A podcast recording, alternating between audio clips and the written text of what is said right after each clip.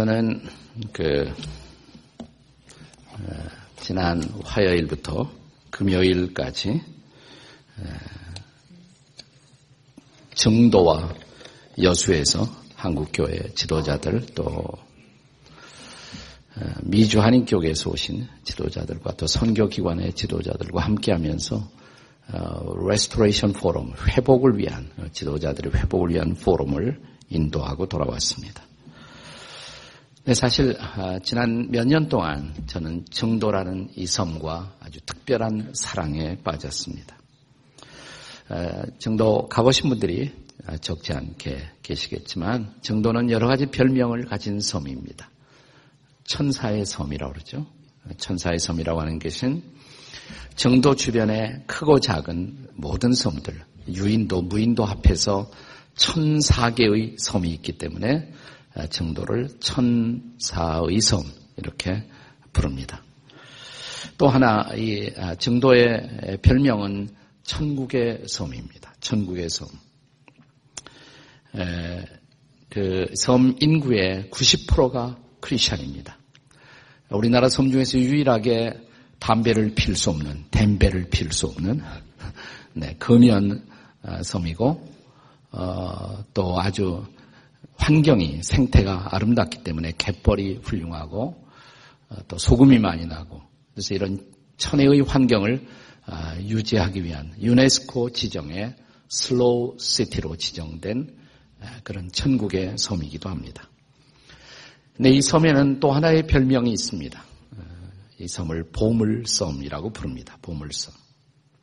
이 섬을 보물섬이라고 부르게 된 하나의 계기가 있습니다. 1975년이에요.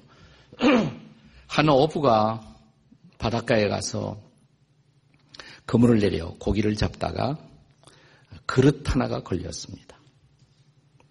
무심히 그 그릇을 갖다가 여부는 자기 집에 개밥 그릇으로 사용합니다. 근데 이 그릇에서 뭔가를 아는 어떤 사람이 소식을 듣고 와서 그 그릇이 범상치 않다는 것을 깨닫고 이 그릇을 아주 헐값에 삽니다. 그 후에 그는 이 그릇을 3억에 팔게 됩니다. 네. 예, 개밥 그릇을 알아보는 눈이라는 것이 매우 중요한 것입니다. 네. 옆에 있는 분들하고 개밥 그릇 다시 봅시다. 이렇게 다 같이 시작. 개밥 그릇 다시 보십시다. 우리가 부부가 함께 살면서 때로는 내 아내가 내 남편이 보물이라는 것을 알아보지 못하는 수도 있습니다. 부부로 같이 오신 분은 쳐다보시고 이렇게 얘기하세요. 나는 개밥 그릇이 아니에요. 이렇게 다 같이 시작 한번 해보세요. 나는 개밥 그릇이 아닙니다. 네. 이 소식이 알려지면서 네, 이그 어, 스토리는 어, 성도섬의 공식적인 문화 관광 해설가인 이종화 집사님이 증언한 사실입니다. 네, 그 결과 1976년 10월부터 1984년 9월까지 무려 8년에 걸쳐서 대대적인 발굴 조사가 이루어집니다. 그리고 아, 그가 팔았던 이 그릇하고 유사한 수많은 청자 아, 백자들이 거기서 발굴되기 시작했습니다. 중국의 송나라 원나라 시대의 아, 유물들인 것이 발견되었고 그것은 이 지역을 지나가던 중국 배의 침몰로 말미암은 것이라는 것도 판명이 되었습니다. 1323년대의 목선이 발견되었고 무려 이 앞바다에서 정도 앞바다에서 2만 3천여 점의 보물들이 발견된 것입니다. 이것이 바로 유명한 신안 앞바다 해저 보물 발굴 사건인 것입니다. 그러니까 무려 700년 동안 이 보물이 바로 이 바다 속에 잠들어 있던 거예요. 700년 만에 이 보물이 발굴된 것입니다. 지금 이 발굴 해역이 한눈에 내려다 보이는 아름다운 언덕에는 이 보물선을 어, 이 보물 그릇을 싣고 가다가 침몰한 보물선을 복원한 모양의 배가 설치되어 있는 소위 트레저 아일랜드, 트레저 아일랜드가 어, 복원되어 있습니다. 여러분이 정도를 가시면 이 아름다운 장소에서 그 보물이 발굴된 장소를 내려다 볼 수가 있습니다. 중요한 보물들은 다 박물관으로 갔고 그 안에는 모조 예, 그 도자기들이 거기서 우리를 기다리고 있습니다. 그래서 이 섬은 보물섬이 된 것입니다. 그런데 이 섬 정도에는 또 하나 위대한 보물이 우리를 기다리고 있습니다. 이 해저에서 발견된 보물보다 더 위대한 보물일지 모릅니다. 그것은 문중경이라는 한 여인입니다. 문중경 전도사님. 더 정확하게 말하면 이 전도사님 안에 있었던 보물, 그것은 복음이라는 보물, 그리스도라는 어, 복음이었습니다. 이 여자는, 이 여인은 아, 결혼하자마자 이미 애인이 있었던 남편에게 소박을 맞은 생과부 여인이었습니다. 그녀는 젊은 날에 절망의 벼랑 끝에서 누군가가 전해준 복음을 받아들였고 신학 수업을 받은 후 자신을 버렸던 이 섬으로 다시 돌아와 복음을 전하기 시작합니다. 그녀의 발걸음이 닿았던 섬이 무려 122개 섬을 그는 자기의 발로 뛰었습니다.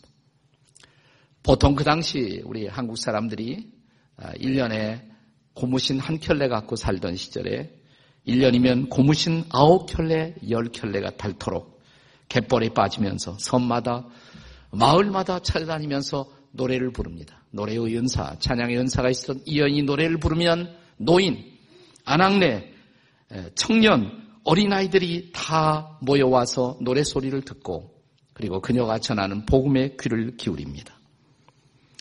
그녀는 자기가 알고 있는 교회, 자기가 알고 있는 사람들에게 사역자들에게 연락해서 약품을 모았고 물품을 모았고 부잣집에 가면 그를 설득해서 적지 않은 약품들을 평소에 늘 모아둡니다. 그리고 아픈 사람 있으면 찾아가서 약을 주고 힘든 사람, 가난한 사람들을 구제하고 사랑을 나누었습니다. 그녀는 섬마을의 유일한 의사였고 약사였고 간호사였으며 산파였고 그리고 이 섬 마을의 유일한 목자였습니다. 일제 시대에는 신사참배 겁으로 옥고를 치루어야만 했었고 6.25 전쟁이 일어났을 때 이 마을이 공산군에 의해서 점령을 어, 당하게 됩니다.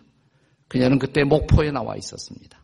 들어갈 필요가 없었는데 자기 교인들이 고생한다는 소식을 듣고 저 유명한 어, 성결교 부흥사 이성복 목사님이 들어가지 말라고 말리는 만류를 뿌리치고 제가 안 들어가면 더 많은 사람이 죽어요. 자진해서 들어가서 체포가 됩니다. 잡힙니다. 공산당들은 그녀를 꿇어 앉혀놓고 이렇게 말합니다. 애원하는 그녀의 목소리. 제발 나만 죽이고 저 사람들은 성도들은 살려주세요. 그래, 너는 죽어야 해. 저 새끼만이 낳은 시암탉은 죽어야 한다. 라고 누군가가 소리를 칩니다. 그리고 이어서 목봉 주창으로 두드리고 찌르고 그래도 숨이 끊어지지 않자 총탄을 가슴에 목에 겨누어서 그녀는 피투성이가 되어서 쓰러져 어, 그녀의 일생을 마무리 짓게 됩니다. 지금 여러분이 증도에 가면 그 앞에 문중경 길이 있어요. 공식적으로 문중경 길. 그리고 역사 사적으로 지정된 순교지가 우리를 가지런히 기다리고 있습니다. 다음 달이면 이 정도에는 아름다운 문중경 순교 기념관이 이제 문을 오픈하도록 되어 있습니다. 그녀의 사랑의 타치, 그녀가 저는 복음을 듣고 무려 100개의 어, 교회가 세워졌고 그리고 100명의 목회 지도자들이 태어났습니다. Campus Crusade CCC 운동을 통해서 젊은 학생들을 일깨웠던 김준곤 목사님이 그녀의 제자였고 지금도 치유 사역으로 많은 사람들의 가슴을 터치하고 있는 정태기 목사님이 그녀의 친척이고 제자였으며 성결교 이만신 목사님 또 신학자 신복윤 수많은 지도자들이 그녀의 손길을 통해서 태어났습니다. 이것은 문준경 전도사님 한 분의 능력이라고보다도 그녀 안에 들어가 있었던 보물 같았던 복음의 능력, 복음의 힘이라고 말할 수가 있습니다. 그런데 이 문중경 전도사님의 전도의 모델은 누구였을까요? 그것은 바울이었습니다. 성경을 읽고 깨달았던 바울. 그녀는 바울을 흉내낸 것입니다. 그래서 매달마다 신발을 달구면서 섬마을을 순회한 것은 바울이 마치 제1차, 2차, 3차 전도 여행을 통해서 대륙마다 섬마다 찾아다니면서 복음을 전했던 바울 사도의 여정을 그대로 본다는 것입니다. 이런 바울 사도의 발걸음이 AD 53년경에 소위 바울의 제3차 전도여행 당시에 그 당시 소아시아의 관문 항구 도시였던 에베소에 찾아오게 됩니다. 바울은 여기에서 전도 여행을 통해서 가장 오랜 시간, 무려 3년 가까운 세월을 머물면서 복음을 전합니다. 그 결과가 어땠을까요? 사도행전 19장 10절을 보겠습니다. 사도행전 19장 10절 다 같이 읽겠습니다. 시작. 두 해 동안 이같이 하니 아시아에 사는 자는 유대인이나 헬라인이나 다 주의 말씀을 듣더라.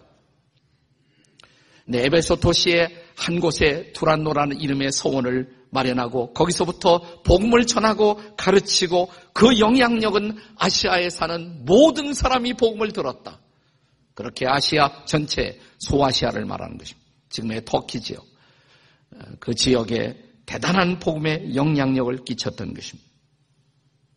마치 정도에서 문중경 전우사님을 통해 일어났던 역사처럼 그보다 더 일찍이 에베소에서 미신과 우상을 섬기던 수많은 사람들이 주 앞에 돌아와 그리스도인들이 되고 에베소는 그 당시 소아시아 복음의 전략적 거점 도시가 될 수가 있었던 것입니다. 바울은 훗날 이 도시에 세워진 에베소 교회를 향해서 어, 로마의 옥중에서 다시 편지를 쓰게 됩니다. AD 62년경입니다. 바울이 에베소를 처음 찾아갔던 데로부터 10년이 지나간 시점에서 그는 어, 로마의 옥중에서 에베소 교인들의 신앙이 흘리지 않도록 그들을 찾아 다가오는 거대한 세속화의 바람 속에서 로마의 문화 속에서도 그들에게는 더 위대한 보화, 하늘의 보화, 복음의 보화가 그들에게 있다는 사실을 상기시키기 위해서 쓰여진 편지. 그것이 바로 에베소서인 것입니다. 에베소서의 첫머리 화두인 1장 3절의 말씀을 함께 같이 읽겠습니다. 다 같이 읽습니다. 시작. 찬송하리로다 하나님 곧 우리 주 예수 그리스도의 아버지께서 그리스도 안에서 하늘에 속한 모든 신령한 복을 우리에게 주시되 하늘에 속한 신령한 축복이 주어졌다. 땅의 축복과 비교할 수 없는 신령한 복을 그들이 누리고 있는 영적으로 부유한 사람들, 축복받은 사람들. 그것이 당신들입니다. 그것을 상기시켜 주는 것입니다. 자, 그렇다면 문중경 전도사님이 정도에 전한 복음, 그리고 더 오래전 바울이 에베소에 전했던 복음, 그 복음이 가져왔던 놀라운 축복, 영적 축복의 본질은 도대체 무엇일까요? 첫째로 복음은 성부 하나님이 창세전에서부터 우리를 선택하셨다는 바로 그 축복, 영적 축복인 것입니다. 본문의 4절과 5절을 함께 같이 읽겠습니다. 다 같이 읽습니다. 시작. 곧 창세전에 그리스도 안에서 우리를 택하사 우리로 사랑 안에서 그 앞에 거룩하고 흠이 없게 하시려고 5절 그 깊으신 뜻대로 우리를 예정하사 예수 그리스도로 말미암아 자기의 아들들이 되게 하셨으니 바울은 에베소 교인들이 복음을 받아들이고 그리스도를 영접한 후에 깨달아야 할 가장 놀라운 일이 있다면 그것은 하나님이 그들을 창세전부터 선택하셨기 때문에 그 선택의 결과로 당신들이 하나님의 아들들이 자녀가 되었습니다. 라는 사실입니다. 물론 저와 여러분에게 어느 날 예수 믿기로 결단한 그날이 있었습니다. 교회 나가기로 작정한 그날이 있었습니다. 나는 내 발로 간 것입니다. 나 스스로 결단한 것입니다. 이렇게 생각할지 모릅니다. 그러나 우리들의 그런 결단의 배후에는 나의 결단을 가능하게 만들었던 하나님의 인도 성령의 역사가 있었다는 사실을 우리는 결코 결코 잊지 말아야 합니다. 그래서 바울은 고린도전서 12장 2, 3절에서 이렇게 말합니다. 성령으로 여기서부터 읽겠습니다. 시작. 성령으로 아니하고는 누구든지 예수를 주시라 할 수가 없느니라. 아멘이십니까? 내가 예수님을 주라고 주님이라고 주여라고 구주라고 고백하게 된 것, 그것은 내 힘이 아니라는 것이에요. 성령의 역사라는 것이에요. 그러므로 그러므로 모든 우리들의 구원의 체험, 신앙의 체험의 저 건너편에 하나님이 우리를 하나님의 자녀 되도록 미리 계획하신 그 하나님의 계획과 하나님의 선택의 은혜가 있었다는 사실을 우리는 볼 수가 있어야 합니다. 이것을 우리는 선택의 교리 혹은 예정의 교리라고 부릅니다.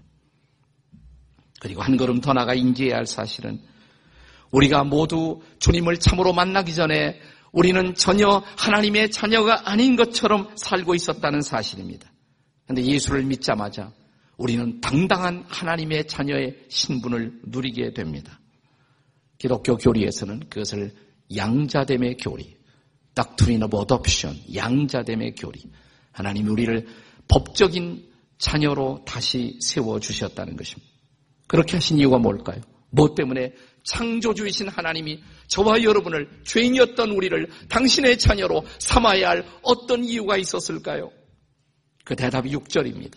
6절 다 같이 읽겠습니다. 시작. 이는 그가 사랑하시는 자 안에서 우리에게 거저 주시는 바 그의 은혜의 영광을 찬송하게 하려 합니다. 거저 주시는 은혜. 내가 행한 무엇과 상관없이 내게 주시는 일방적인 그 은혜, 그 은혜를 받은 우리가 그 은혜를 주신 그분의 영광을 영원히 찬미하며 살도록 하기 위해서 하나님이 그렇게 하셨다는 것입니다. 여러분 만약 예수 믿는 것이 순전히 나 자신만의 선택이고 나 자신만의 행위에 기초한 결단이었다면 구원은 공적이 될 것입니다. 내 공로가 될 것입니다.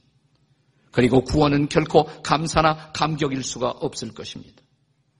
그러나 우리가 하나님의 자녀됨은 바로 그분의 선택이었기 때문에 그분의 인도였기 때문에 그분의 자비, 그분의 사랑이었기 때문에 우리가 구원받은 자로서 우리가 할 것은 그분을 영원히 찬양할 것밖에 없습니다. 저는 제가 미국 이민 목회를 할 때 제가 좀 잘 알던 미국 목회자 가운데 한국 아이를 셋이나 입양한 미국 목사님이 있었어요. 근데 그 세 아이 가운데 둘은 다 아, 장애아였습니다. 한 번은 제가 아주 조심성스럽게 물었습니다. 어떻게 아픈 아이들, 하필이면 정상적이 아닌 아이들을 입양하신 특별한 이유라도 있습니까? 이 목사님은 제 눈을 뚫어지게 쳐다보면서 이렇게 말해요. 당신과 나도 비정상인 거 아느냐고. 우리도 다 비정상인데. 우리가 다 죄인인데. 우리가 다 비정상이고 하나님 복식에 형편없는 사람들인데 하나님이 당신이나 나를 그의 자녀로 입양하지 않았느냐고. 와, 나는 그 대답을 잊을 수가 없어요. 그 은혜 보답하기 위해서 그 사랑, 갚을 수 없는 그 사랑 보답하기 위해서 내가 조금 입양받은 자로서 입양아를 입양해서 내가 노력하고 있는 것 뿐이라고. 나는 그분의 대답을 잊을 수가 없어요. 그렇습니다. 오늘 우리가 누리는 축복, 죄인된 우리를 하나님의 자녀로 정하시고 선택하신 성부 하나님의 영적인 축복. 우리는 이 축복을 누리며 살고 있는 것입니다. 복음이 이 축복을 가져다 주는 것입니다. 이것이 바로 정도에 전해진 그리고 에베소에 전해진 복음을 통한 영적 부여의 축복인 것입니다. 오늘 우리가 누리고 있는 이 복음의 축복은 두 번째로 이 복음은 성자 하나님이 십자가로 우리를 속량하신 그런 영적 축복입니다. 선택이 영적 축복입니다. 그러나 또 하나 그분의 속량, 그분의 구속의 은혜가 바로 우리가 경험하고 있는 복음으로 말미암은 영적 축복이라는 것입니다. 7절의 말씀을 보겠습니다. 7절 다 같이 읽겠습니다. 시작. 우리는 그리스도 안에서 그의 은혜의 풍성함을 따라 그의 피로 말미암아 속량 곧 죄사함을 받았느니라. 여기 속량이라는 단어가 나오죠. 속량. 영어로는 속량을 redemption이라고 말합니다. redemption. redeem이라는 동사에서부터 나온 말입니다. 두 가지 의미가 있어요. 이 단어의 본래 희랍어 원어에는 두 가지 이중적 의미가 있는데 하나는 값을 치르고 다시 산다. 네, 값을 치르고 본래 내 것이었는데 잃어버린 것을 값을 치르고 다시 산다. 다시 산 다음에 자유를 준다. 이런 이중적 의미가 있습니다. 옛날 사람이 노예로 거래되던 그런 시절에 누군가 폭력적인 주인에게서부터 내가 해방되어 친절하고 자비로우신 새 주인에 의해서 내가 산바되었다면 그것도 은혜죠. 네. 그 폭력 주인에서 이제 벗어났으니. 좋은 주인을 만났으니까. 그런데 그 주인이 나에게 이렇게 말했다면 어떻게 생각하십니까? 너는 이제 자유야. 자유로 살라. 우리 저와 여러분이 바로 그런 은혜를 받았다는 것입니다.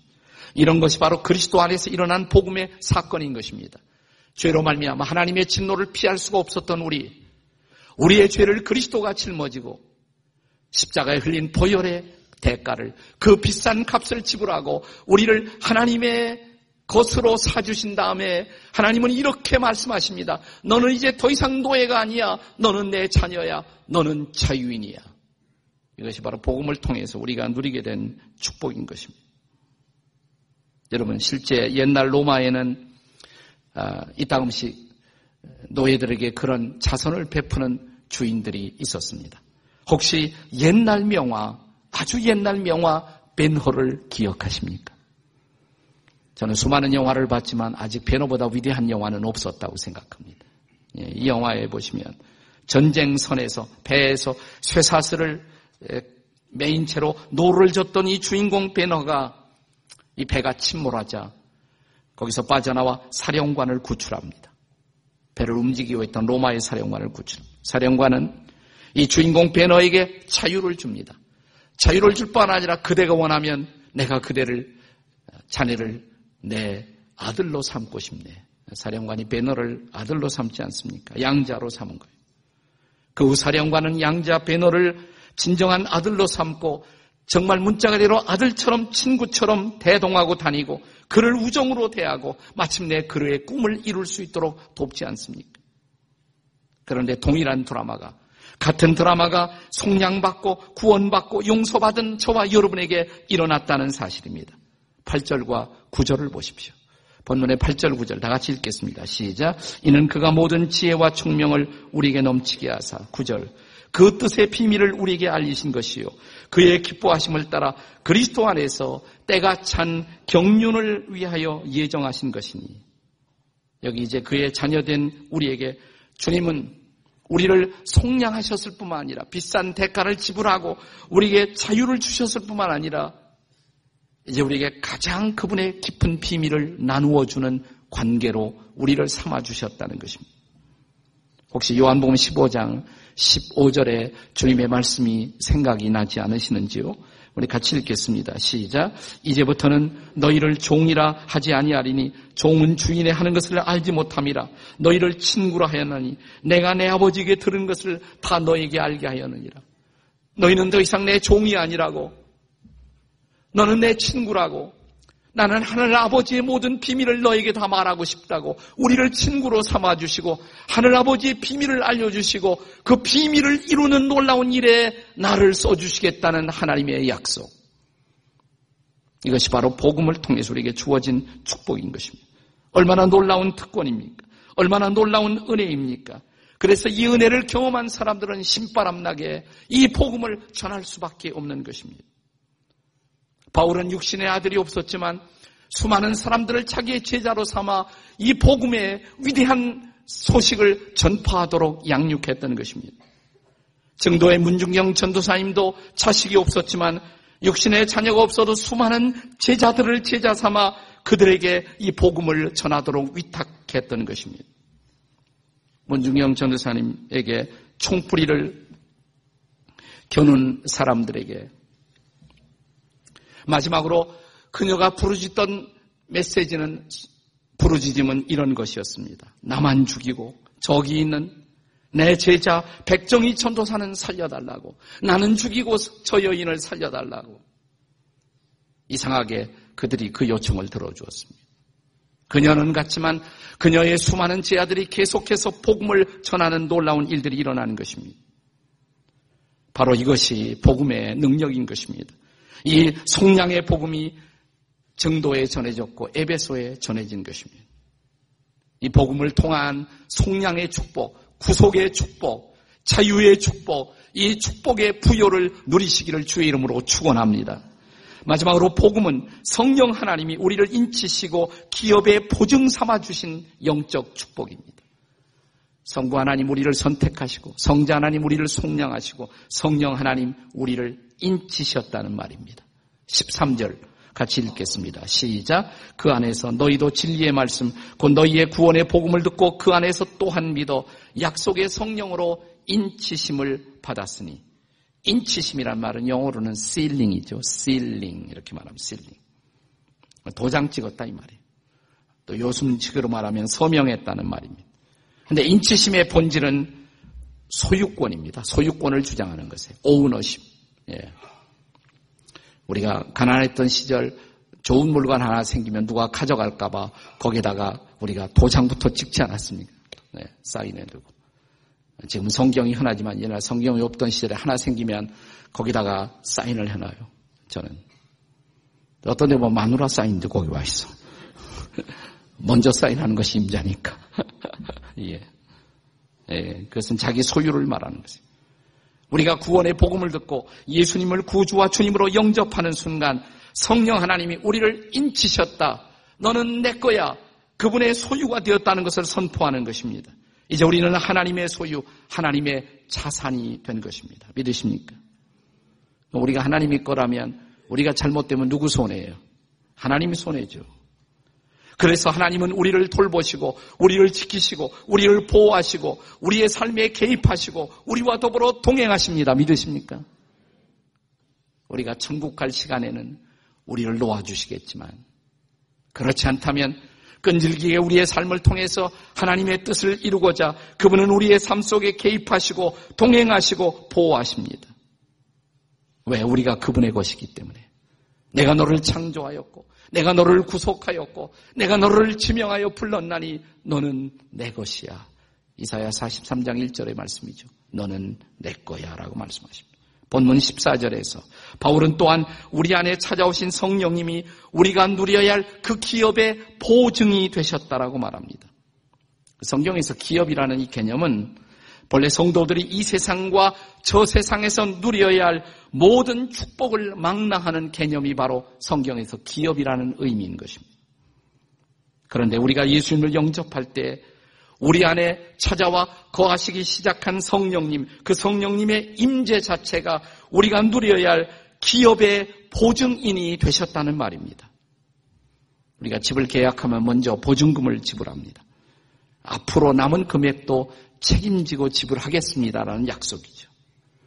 우리가 예수 믿었을 때 우리 안에 찾아오신 성령님, 그 성령님이 보증인이 된 거예요. 너는 앞으로 이런 축복을 누릴 거야. 이 땅과 저 세상에서 우리가 누릴 모든 기업의 보증인으로 찾아오신 성령님. 사랑하는 여러분, 이 세상을 살아가는 동안에 우리의 모든 꿈이 당장 다 이루어지지 않는다고 해도 또 우리에게 기대하지 않은 역경과 고통과 고난이 찾아온다 해도 우리가 인생을 그리스도인들이 당당하게 살 수 있는 비밀이 뭐냐? 우리 안에 성령님이 기업의 보증으로 우리 안에 들어와 사시기 때문인 것을 믿으시기 바랍니다. 그래서 바울은 고린도 후서 4장에서 그가 사방으로 우겨싸임을 당하여도 답답한 일을 당하여도 박해를 당하여도 아니 거꾸로 트림을 당하여도 그가 다시 일어설 수가 있었던 비밀이 뭐냐? 내 질그릇 같은 육체 안에 보배를 가지고 있기 때문에 보배. 보배이신 그리스도. 복음이라는 그리스도, 우리의 끝뉴스가 되시는 그리스도가 우리 안에 거하시기 때문입니다. 그래서 우리는 당당할 수가 있었던 거예요. 저는 문중경 전우사님의 스토리를 현지에 가서 여러 차례 계속 들었어요. 이번에 또 들었습니다만은. 전도사님이 예수 믿기 전과 믿기 후에 달라진 가장 커다란 변화가 뭐냐? 한마디로 말하면 당당함입니다. 당당함. 당당해졌어요. 전도하면서 당당한 여인으로 되돌아왔어요.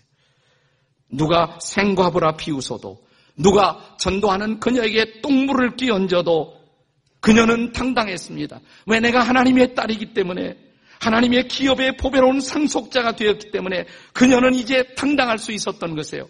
그녀 안에 보물, 복음을 품었기 때문에 그리고 이 복음이 이 섬의 소망이고 생명이라고 믿었기 때문에 그녀는 당당할 수가 있었던 것입니다. 그리고 마침내 그녀는 이 척박한 섬을 보물섬으로 만든 주인공이 된 것입니다. 저는 최근 우리가 자주 부르는 복음성가를 아마 문중경 전도사님이 알았더라면 신나게 불렀을 것입니다. 그녀는 옛날 복음성가를 많이 불렀지만 허사가 뭐 이런 거, 또 예수 사랑하심은. 근데 오늘 우리가 자주 부르는 이 복음성가의 내용이야말로 전도사님의 생애에 가장 적합한 어, 메시지라고 저는 생각합니다. 나를 지으신 주님, 내 안에 계셔. 처음부터 내 삶은 그의 손에 있었죠. 그는 내 아버지, 난 그의 소유. 내가 어딜 가든지 날 떠나지 않죠. 내 이름 아시죠? 내 모든 생각도 아빠라 부를 때 그가 들으시죠. 내 흐르는 눈물 그가 닦아주셨죠. 한 많은 여인의 눈물을 닦아주시고 그녀의 아버지가 되어주시고 그녀를 당신의 딸로 당신의 종으로 삼으시고 한 섬을 변화시키고 복음의 능력과 영광을 드러내었던 그 예수 그리스도는 지금도 복음이십니다. 우리에게 복음이십니다. 정도를 에베소를 바꾸었던 이 복음, 이 복음이 바로 우리의 복음인 것을 확인하는 복된 날이 되시기를 주의 이름으로 축원합니다. 기도하십시다.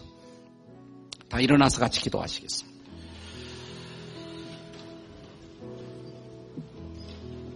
두 손을 가슴에 얹고 한번 같이 기도하실 때.